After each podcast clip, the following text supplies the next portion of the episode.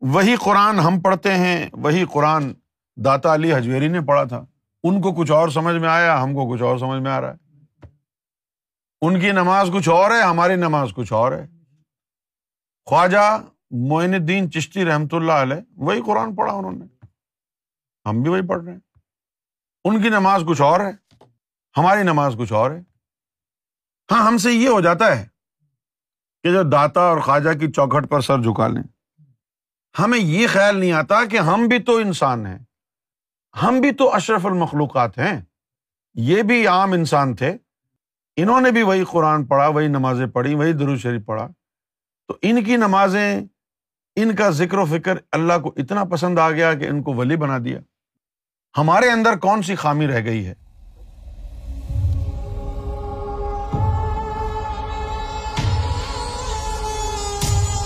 محمد عامر نے جیکب آباد سے سوال کیا ہے، باطن کیا ہے؟ باطن میں تعلیم حاصل کرنا کیا ہے؟ خواب میں جایا جاتا ہے یا مراقبے میں جایا جاتا ہے؟ باطن کی حقیقت بیان فرمائیں۔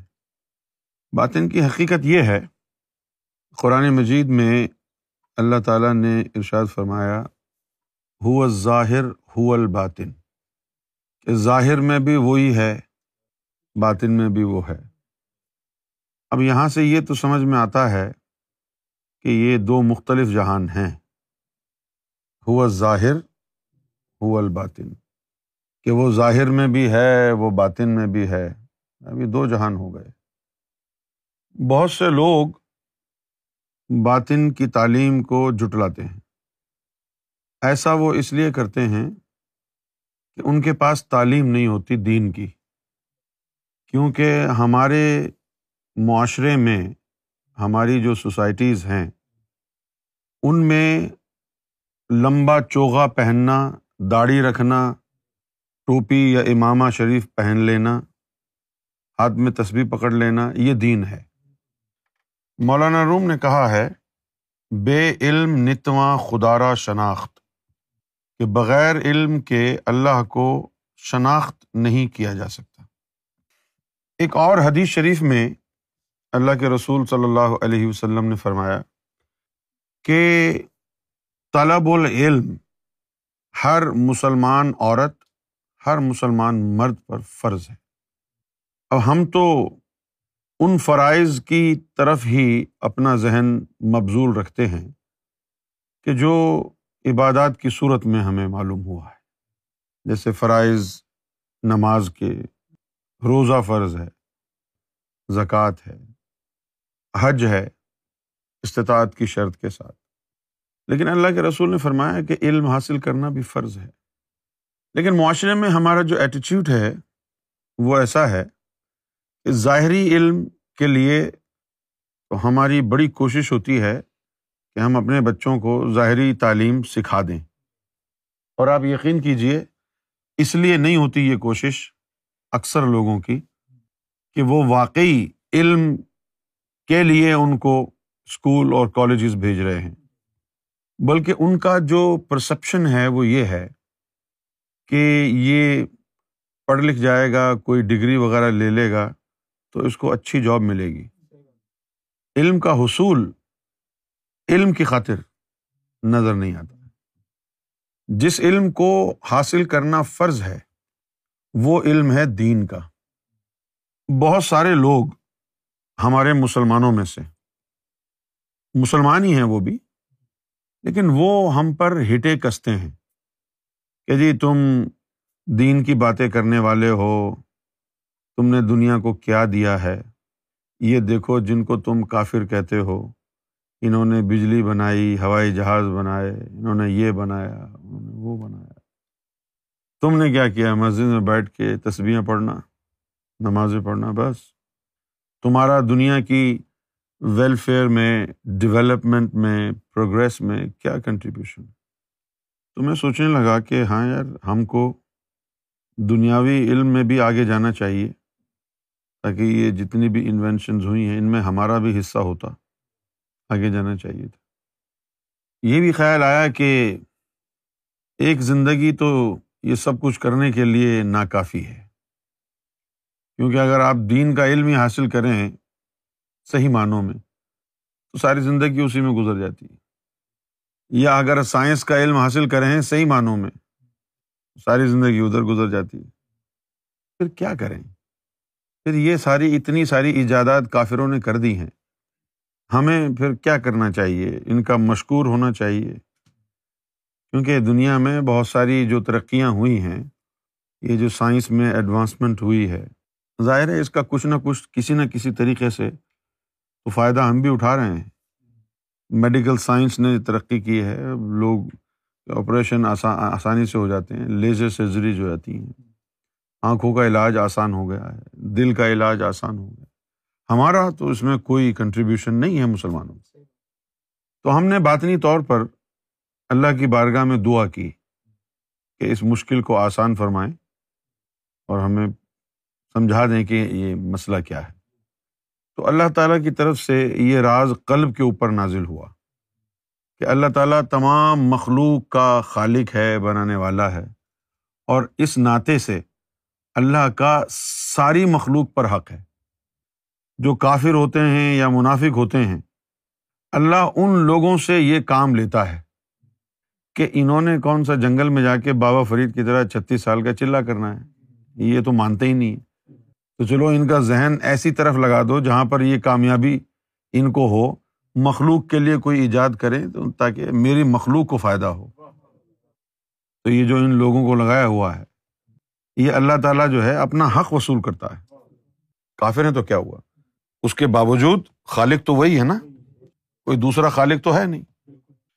تو علم حاصل کرنا ہمارے لیے بڑا ضروری ہے، خاص طور پر دین کا علم حاصل کرنا۔ مدرسوں میں جا کے جب ہم ناظرہ قرآن پڑھتے ہیں، صرف یہ رٹا لگانے والا پڑھنا قرآن۔ الحمد للہ رب العالمین، مالک یوم دین ایا کا نعبد و ایا کا نستعین۔ اس طرح پڑھنا پتہ بھی نہ چلے کہ کیا مطلب ہے اس کا؟ کیا پڑھ رہے ہیں؟ سمجھ میں بھی نہ آئے۔ بس قرآن کو دیکھ کر پڑھ لیا۔ مطلب کیا ہے اس کا؟ کچھ نہیں پتا۔ یہ پڑھنا کوئی پڑھنا نہیں ہے۔ پھر قرآن مجید کو سمجھنے کے لیے تفصیر ہیں۔ تفصیر میں مفسرین اکرام کی اپنی رائے بھی شامل ہیں۔ اور ہمیں یہ بھی معلوم نہیں ہے کہ جس مفسر نے یہ تفسیر لکھی ہے، وہ تزکیت النفس کے مراحل سے گزرا ہوا تھا۔ تصفیہ قلب اس کا ہو چکا تھا۔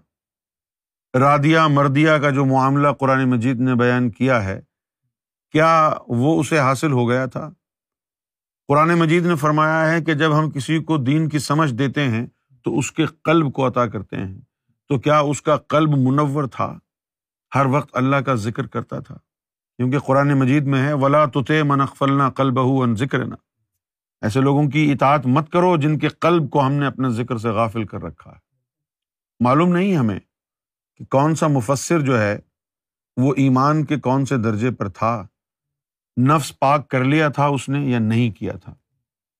لہذا وہ مفسرین اکرام کہ جو تزکیہ اور تصفیہ کے مراحل سے گزر کر مقام ولایت اور علم باطن تک پہنچے ہیں ان کی تفسیر قرآن پڑھنا باعث فیض ہے۔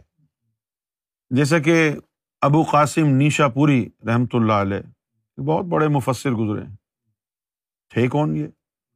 یہ ابو بکر شبلی کے مری تھے، خاص ابو قاسم نیشا پوری انہوں نے قرآن مجید کا فارسی زبان میں ترجمہ کیا۔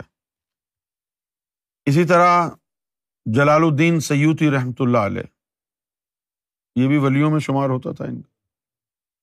جلال الدین سیوتی رحمۃ اللہ علیہ اور ان کے جو استاد تھے، دونوں نے مل کر ایک تفسیر لکھی۔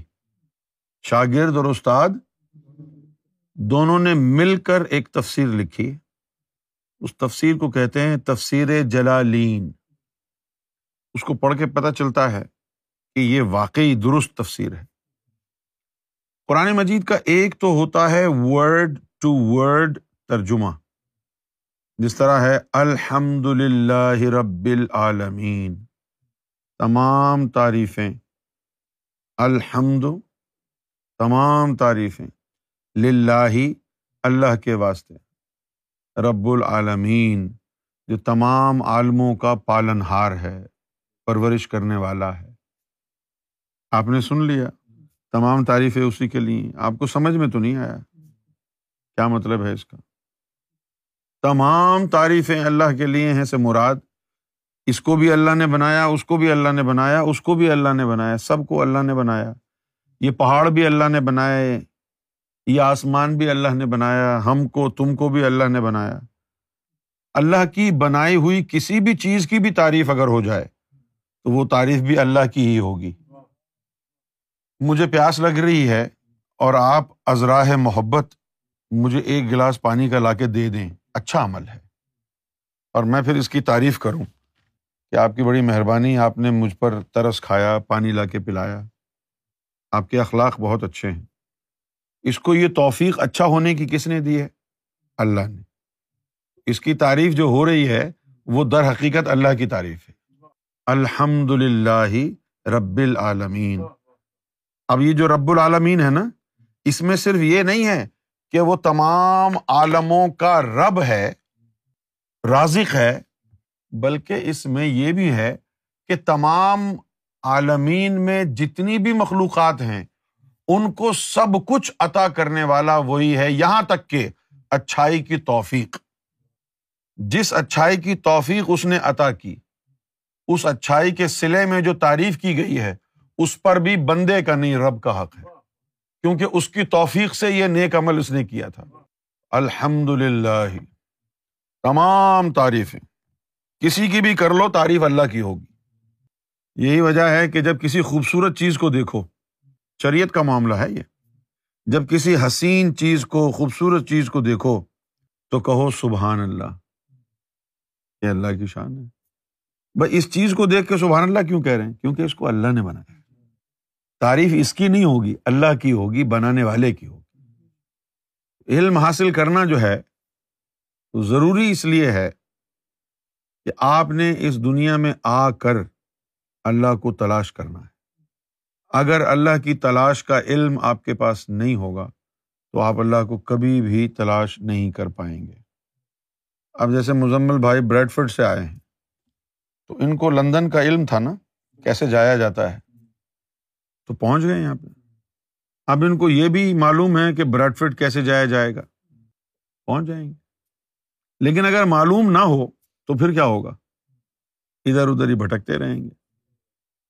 اسی طرح ہم کو بھی یہ معلوم ہونا چاہیے کہ ہمیں اللہ کیسے ملے گا۔ ہم نے تحقیق نہیں کی ہے، ہم نے ریسرچ نہیں کی ہے، ہم نے تو پیدا ہونے کے بعد بڑے ہوئے ہیں، تھوڑا تھوڑا۔ ہم تو لوگوں کو دیکھتے ہوئے آئے ہیں کہ انہوں نے امامہ باندھا ہے، داڑھی رکھی ہے، انہوں نے چوغا پہنا ہے۔ ہمیں بھی یہی کرنا ہے۔ انہوں نے تصویر پکڑی ہے، ہمیں بھی پکڑنی ہے۔ اکثر مسلمانوں کو جا کے پوچھیں اگر آپ کہ بھائی آپ نماز کیوں پڑھتے ہیں؟ اللہ کا حکم ہے۔ اللہ نے یہ حکم کیوں دیا؟ پتا نہیں۔ نماز کی قبولیت کی شرائط کیا ہیں؟ پتا نہیں۔ صرف اتنا پتا ہے وضو صحیح ہونا چاہیے۔ کپڑے پاک ہونے چاہیے، جسم پاک ہونا چاہیے۔ اس کے بعد جو رسومات ہیں نماز کی وہ صحیح ہونی چاہیے۔ نماز کا باطن میں کردار کیا ہے؟ کچھ نہیں معلوم۔ اس کا نتیجہ کیا ہے؟ اس کا نتیجہ یہ ہے۔ ہمارے علماء کرام بھی اس بات سے آجز آئے ہوئے ہیں۔ انہیں معلوم نہیں۔ کہ وہ کون سی ادائے انسان ہے کہ جس کی وجہ سے اس کی نماز درجۂ معراج پر پہنچ جائے؟ معلوم نہیں۔ اور اس کا ثبوت کیا ہے کہ معلوم نہیں ہے؟ فرض کیا کہ یہ ایک دوائی ہے سر کے درد کی۔ آپ یہ دوائی کھا رہے ہیں، سر کا درد ٹھیک نہیں ہو رہا۔ پھر آپ نے کھائی، پھر ٹھیک نہیں ہوا۔ روزانہ دوائی کھا رہے ہیں، سر کا درد ٹھیک ہی نہیں ہو رہا۔ یا تو دوائی خراب ہے یا سر کے درد کی ہے نہیں۔ کیا خیال قرآن مجید کیا فرماتا ہے؟ ان سلاط تنہا ان الفحشا اول منکر یہ نماز جو ہے، اللہ کی اپروچ دیکھیں آپ۔ اللہ کی اپروچ یہ ہے کہ وہ نماز کو ایک دوا کے طور پر متعارف کرا رہا ہے۔ ان سلاتا کہ یہ جو نماز ہے تنہا ان الفحشاء والمنکر، کہ یہ روکتی ہے فحاشی سے والمنکر، اور جن کا، جن کو اللہ نے، شریعت نے ممنوع قرار دیا ہے جن چیزوں کو، ان سے بھی دور رکھتی ہے، منکرات سے۔ اس آیت پر ایمان ہے نا؟ جھوٹی ہو سکتی ہے آیت؟ اللہ کی آیت جھوٹی نہیں ہو سکتی۔ اب اپنا معاشرہ دیکھیں۔ جو پانچ وقت کی نماز پڑھ رہے ہیں، وہ برائی اور بے حیائی سے رک رہے ہیں۔ عام لوگوں کو تو چھوڑو، یہ جو مولوی مسجد میں نماز پڑھا کے لونڈے بازی کرتے ہیں، ان کو ان کی نماز نے اس فحاشی سے کیوں نہیں روکا؟ کوئی جواب نہیں۔ بھائی، جب قرآن نے کہہ دیا ہے، ان نسلات تنہا ان الفحشاء والمنکر کہ نماز برائی اور بے حیائی سے روکتی ہے تو سب سے پہلے تو ان کو دیکھو نا جو نماز پڑھانے والے ہیں۔ چلو، ہم مفتدی ہیں، پیچھے کھڑے ہو کے نماز پڑھ رہے ہیں۔ ٹھیک ہے نا؟ ہم میں سے کوئی بھول چوک ہو گئی ہوگی۔ معلوم نہیں ہے۔ لیکن وہ جو نماز پڑھانے والے ہیں، جو ہم کو سکھا رہے ہیں، جو قرآن کی تعلیم دے رہے ہیں مدرسوں میں، جو ممبر رسول پر بیٹھ کے تقریریں کر رہے ہیں، وہ لونڈے بازی کیوں کر رہے ہیں؟ نماز ان کو کیوں نہیں روک رہی اس برائی سے؟ جواب نہیں ہے مولویوں کے پاس۔ کیوں نہیں ہے جواب اس کا؟ کیونکہ آپ کے اختیار میں وضو کرنا ہے، جسم کو پاک کرنا ہے۔ دل کو پاک کرنا آپ کے اختیار میں ہی نہیں ہے۔ بلے شاہ نے کہا، تیرا دل کھلاوے منڈے کڑیاں، تو سجدے کرے مسیح دل میں تو دنیا کو بھرا ہوا ہے۔ دل میں تو شیطان کو بٹھایا ہوا ہے۔ اور سجدہ کر رہا ہے رب کو۔ یہ تو ملاوٹ ہو گئی نا۔ ادھر پھر حضور پاک نے کیا فرمایا؟ لا سلاۃ اللہ بحضور القلب۔ کہ جب تک قلب پاک صاف نہ ہو، نماز میں حاضر نہ ہو، تو نماز ہوتی نہیں ہے۔ ہمارے مولوی تو ہم کو یہ بتاتے ہی نہیں ہے۔ لا صلاح اللہ بھی حضر القلب۔ کہ قلب کی حاضری کے بغیر نماز ہوتی نہیں۔ ہمارے دل میں شیطان بیٹھا ہوا ہے۔ اور ہمارا سر اللہ کے سامنے جھکا ہوا ہے۔ ایسی نماز تو قبول نہیں ہوتی۔ نمازوں کو درست کرنے کے لیے علم باطن کی ضرورت ہوتی ہے۔ ظاہر کیا ہے اور باطن کیا ہے۔ ظاہر یہ جسم، جسمانی ہمارا وجود ظاہر ہے۔ اور یہ عالم ناسوت جہاں پر ہم رہ رہے ہیں، یہ ظاہر ہے۔ اور ہمارے اندر جو اللہ نے ارواہ کو رکھا ہے روحوں کو رکھا ہے۔ اور یہ روحیں جن عالموں سے آئی ہیں، وہ باطن ہے اس دنیا میں تو ہم نے انتہائی قلیل عرصے کے لیے وقت گزارنا ہے۔ انتہائی قلیل عرصے کے لیے۔ سو سال سے بھی کم۔ اس دنیا میں آنے سے پہلے بھی جسم نہیں تھا، صرف ہماری روح تھی۔ اور جب ہم مر جائیں گے تو یہ جسم ہمارا قبر میں چلا جائے گا، ہماری روح پر جائے گی۔ تو انسان کی حقیقت تو در، دراصل بات ہی نہیں ہے۔ یہ جو ظاہر ہے ہمارا، یہ تو ایک بڑے ہی انتہائی مختصر وقت کے لیے اور ہمارا سارا کا سارا زور ظاہر پر ہے۔ نماز پڑھیں گے، وہ بھی ظاہری جسم والی۔ روزہ رکھیں گے تو وہ بھی ظاہری جسم کا روزہ۔ حج کرنے کو جائیں گے تو وہ بھی ظاہری جسم کا حج۔ ان کے جو باطنی محرکات ہیں، ان کے جو باطنی یعنی نکات ہیں، ان سے ہم واقف ہی نہیں۔ کیوں واقف نہیں؟ کیونکہ مسجدوں میں، مدرسوں میں ہمیں یہ بات پڑھائی نہیں جاتی، سکھائی نہیں جاتی، بتائی نہیں جاتی۔ کیوں نہیں پڑھائی جاتی؟ کیونکہ ہمارے علماء کے پاس علم باطن نہیں ہے۔ آج اب بریڈ فورڈ میں چلے جائیں کسی بھی مسجد میں، ہماری باتیں ان کو سنائیں، کہیں گے کافر ہے اور کیا کہیں گے؟ اجی اس کی تو داڑھی نہیں ہے۔ سارا کا سارا زور ہمارا، ہمارے مولویوں کا جبا پہننے پر ہے، داڑھی پر ہے، امامہ شریف باندھنے پر ہے۔ اور اندر جو شیطان ہمارے دلوں میں بیٹھا ہے، اس کو نکالنے کی ہمیں فکر نہیں ہے۔ اپنے دین میں اخلاص پیدا کرنے کی اپنے نفس کو پاک کرنے کی، اپنے قلب کو زندہ کرنے کی پرواہ نہیں ہے کہ قلب میں نور اترے گا کیسے؟ دل میں اللہ کا ذکر جائے گا کیسے؟ شرائ صدر کیا ہوتی ہے؟ اللہ کا نور کیسے حاصل ہوگا؟ ان چیزوں کی ہمیں پرواہ نہیں ہے۔ کیونکہ یہ چیزیں کتابوں میں نہیں ہیں۔ یہ تو نظر کا فیض ہوتا ہے۔ جو مصطفیٰ صلی اللہ علیہ وسلم کی بارگاہ سے شروع ہوا ہے، مولا علی تک پہنچا ہے۔ مولا علی کے بعد سینا بسینا چلتا چلا آ رہا ہے۔ وہی قرآن ہم پڑھتے ہیں، وہی قرآن داتا علی حجویری نے پڑھا تھا۔ ان کو کچھ اور سمجھ میں آیا، ہم کو کچھ اور سمجھ میں آ رہا ہے۔ ان کی نماز کچھ اور ہے، ہماری نماز کچھ اور ہے۔ خواجہ معین الدین چشتی رحمۃ اللہ علیہ، وہی قرآن پڑھا انہوں نے۔ ہم بھی وہی پڑھ رہے ہیں۔ ان کی نماز کچھ اور ہے، ہماری نماز کچھ اور ہے۔ ہاں ہم سے یہ ہو جاتا ہے کہ جو داتا اور خواجہ کی چوکھٹ پر سر جھکا لیں۔ ہمیں یہ خیال نہیں آتا کہ ہم بھی تو انسان ہیں۔ ہم بھی تو اشرف المخلوقات ہیں۔ یہ بھی عام انسان تھے۔ انہوں نے بھی وہی قرآن پڑھا، وہی نمازیں پڑھی، وہی درو شریف پڑھا۔ تو ان کی نمازیں، ان کا ذکر و فکر اللہ کو اتنا پسند آ گیا کہ ان کو ولی بنا دیا۔ ہمارے اندر کون سی خامی رہ گئی ہے؟ ہماری نمازوں میں دنیا کے خیال کیوں ہیں؟ بچوں کے خیال کیوں ہیں؟ ہمارے دل کے اندر اللہ کا نور کیوں نہیں ہے؟ ہم نمازیں پڑھنے کے بعد بھی چوری، چکاری، فراڈ بےمانی رشوت، نفرت ایک دوسرے کی ٹانگیں کھینچنا، اس میں کیوں لگے ہوئے ہیں؟ غیبتیں کرنا، برائی کرنا، اس کو بہتان لگانا، اس کی غیبت کرو۔ حالانکہ قرآن میں منع ہے۔ وجہ کیا ہے؟ وجہ ساری باطنی تعلیم کی ہے۔ یہ وہ ہستیاں ہیں۔ داتا علی حجویری، معین الدین چشتی، سیدنا غوث اعظم رضی اللہ تعالی عنہ، جنید بغدادی رحمۃ اللہ علیہ۔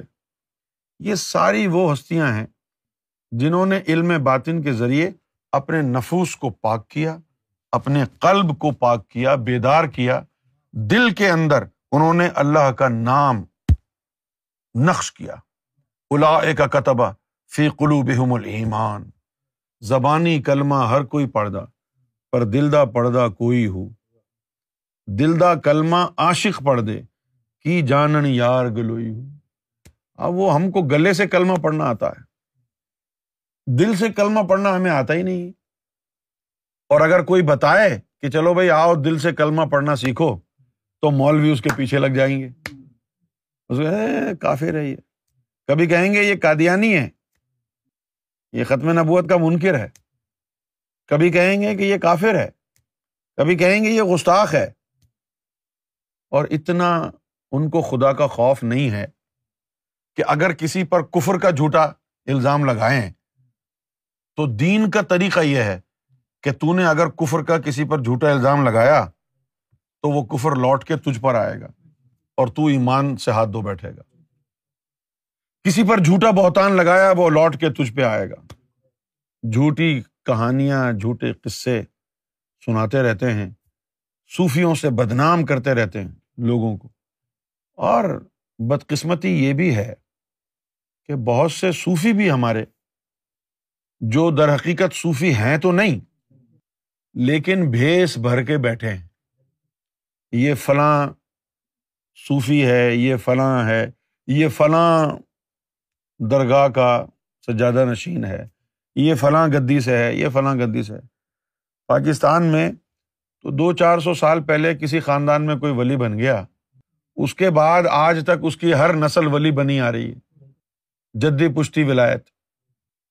جب میں پاکستان میں ہوتا تھا تو مجھے تو کچھ نہیں پتا تھا ان کے بارے میں۔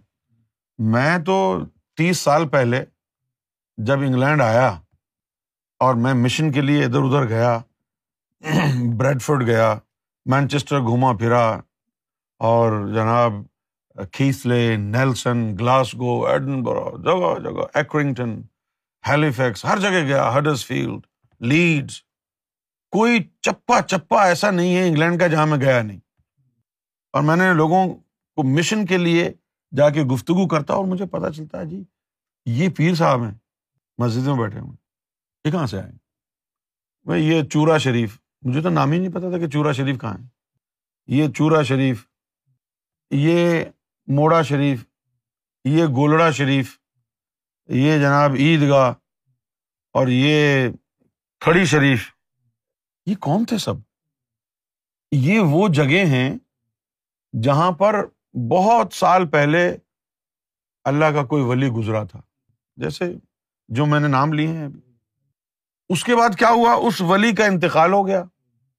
اس کی اولاد جو ہے وہ خود ہی ولی بن کے بیٹھ گئی۔ اب جب خود ہی ولی بن کے بیٹھ گئی، تو ان کے پاس ہے تو کچھ بھی نہیں۔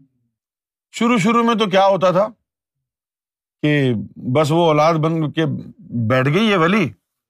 آتا جاتا کچھ ان کو ہے نہیں، نہ ان کو روحانیت کا پتا نہ ان کو ولایت کا پتا بس وہ بیٹھے ہوئے ہیں، ایسے ہی پتھر کا بت بن کے۔ لوگ ہاتھ چوم رہے نذرانے دے رہے ہیں۔ پھر ابھی گزشتہ بیس، پچیس، تیس سالوں میں ایک نیا ٹرینڈ چلا ہے کہ یہ ان لوگوں نے یہ سوچا کہ بھائی ہمارے خاندان میں ولی گزرے ہیں، اب ہمارے پلے تو کچھ ہے نہیں۔ تو کچھ نہ کچھ تو ہونا چاہیے۔ تو کچھ نے کیا کیا کہ وہ علم شریعت کی تگ دو میں لگ گئے، درس نظامی کر لیا، بہت بڑے اسکالر بن گئے۔ کہ آپ منہ توڑ جواب بھی دے دیں گے، اگر کسی مولوی نے کہا ہے، تم تو سجادہ نشین ہو، گدی نشین ہو۔ شریعت سے ان کو نمٹ لیں گے۔ کچھ لوگوں نے کیا کیا کہ کوئی عمل وغیرہ پڑھ لیا۔ وہ عمل وغیرہ پڑھ کے اور دس بارہ جن اپنے قابو میں کر لیے اور پھر بس پھونکے مارنا شروع ہو گئے۔ جس طرح وہ ایک کیریکٹر ہے نا پاکستان میں۔ اس کو میں نے دیکھا، کئی دفعہ دیکھا۔ تو ایک دفعہ سوچا کہ چلو اس کو چیک کر لیں۔ روحانی طور پر چیک کریں اس کو۔ تو اس کو چیک کیا تو پتا چلا کہ وہ تو بالکل اندر سے کالا ہے۔ تو گیا تھا وہ ایک عامل کے پاس۔ وہاں سے اس نے عمل کیا اور جناب تیرہ جن اس نے اپنے قابو میں کر لیے۔ وہی جنوں جو جن ہے وہی لوگوں کے ذہنوں کو پکڑ لیتے ہیں۔ ہاں جی علاج ہو گیا ہمارا۔ دو چار جن جو ہے وہ پھونک مارنے میں لگے ہوئے ہیں۔ دنیا میں مشہور ہو گئے نہ اللہ سے کوئی تعلق، نہ رسول سے کوئی تعلق، نہ اندر سینا روشن، نہ نفس میں کوئی تہارت پیسہ بنانے کے لیے، دنیا کو بے وقوف بنانے کے لیے لگے ہوئے ہیں۔ علم باطن ان روحوں کو بیدار کرنے کا علم ہے۔ آپ کو تو اپنی روح نظر نہیں آتی، آپ بیدار کیا کریں گے؟ علم باطن حاصل کرنے کے لیے مرشد کامل تلاش کرنا پڑتا ہے۔ اب پھر دوبارہ تشریح کی ضرورت ہے۔ کیونکہ تو ایک ہزار جعلی پیر بیٹھے ہوئے ہیں نا، دھوکہ دینے والے۔ جب تک ہمیں یہ نہیں پتا چلے گا کہ مرشد کامل کی نشانی کیا ہوتی ہے۔ سچا مرشد کامل کس کو کہتے ہیں؟ اس وقت تک ہم یوں ہی کرتے رہیں گے بھائی ہٹاؤ یار۔ کیا مرشد مرشد لگا رکھی؟ کیونکہ ہم نے جھوٹے مرشد کاملوں کو دیکھا ہے۔ دو نمبر فراڈی ہے۔ کسی کی داڑھی کالی ہے، کسی کی داڑھی اورنج ہے۔ اسی میں ولایت ہے ان کی بس۔ مرشد کامل وہ ہوتا ہے، نظر جناندی کیمیا ہوئے سونا کر دے وٹ۔ اللہ آزاد کریندی یا کی سید تے کیا جٹ۔ مرشد کامل وہ ہے کہ جو اپنی ایک خاص نگاہ توجہ سے انسان کے قلب کو بیدار کر دے اور وہ قلب اللہ اللہ کے ذکر سے دائمی ذکر سے زندہ و جاوید ہو جائے۔ اٹھتے، بیٹھتے، کروٹوں کے بل دل اللہ اللہ اللہ اللہ کرے۔ جب دل اللہ اللہ کرنا شروع کر دے گا، اس سے نور بنے گا۔ وہ نور نسوں میں جائے گا۔ نسوں میں روحیں تیر رہی ہیں نا، ساری روحوں کو وہ اللہ کا نور بیدار کر دے گا۔ پھر جب وہ روحیں بیدار ہوں گی، تو وہ بھی اللہ اللہ میں لگ جائیں گی۔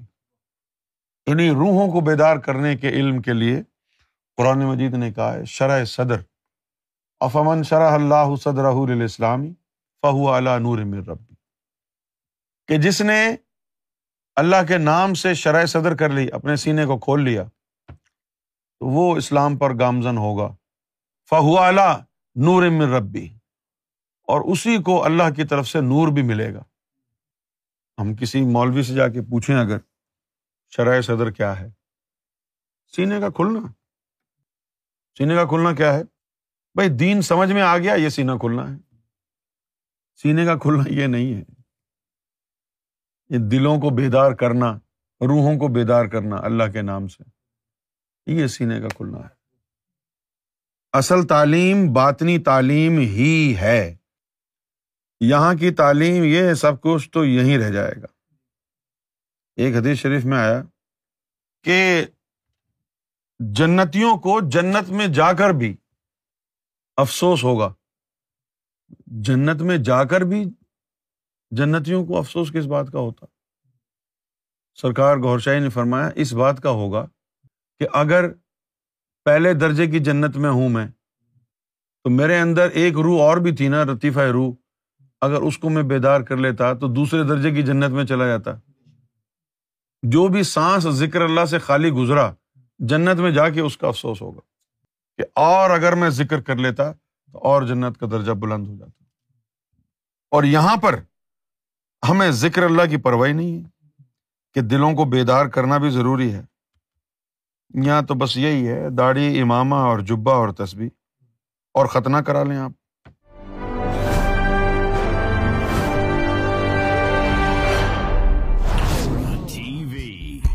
Bringing light love and peace in your life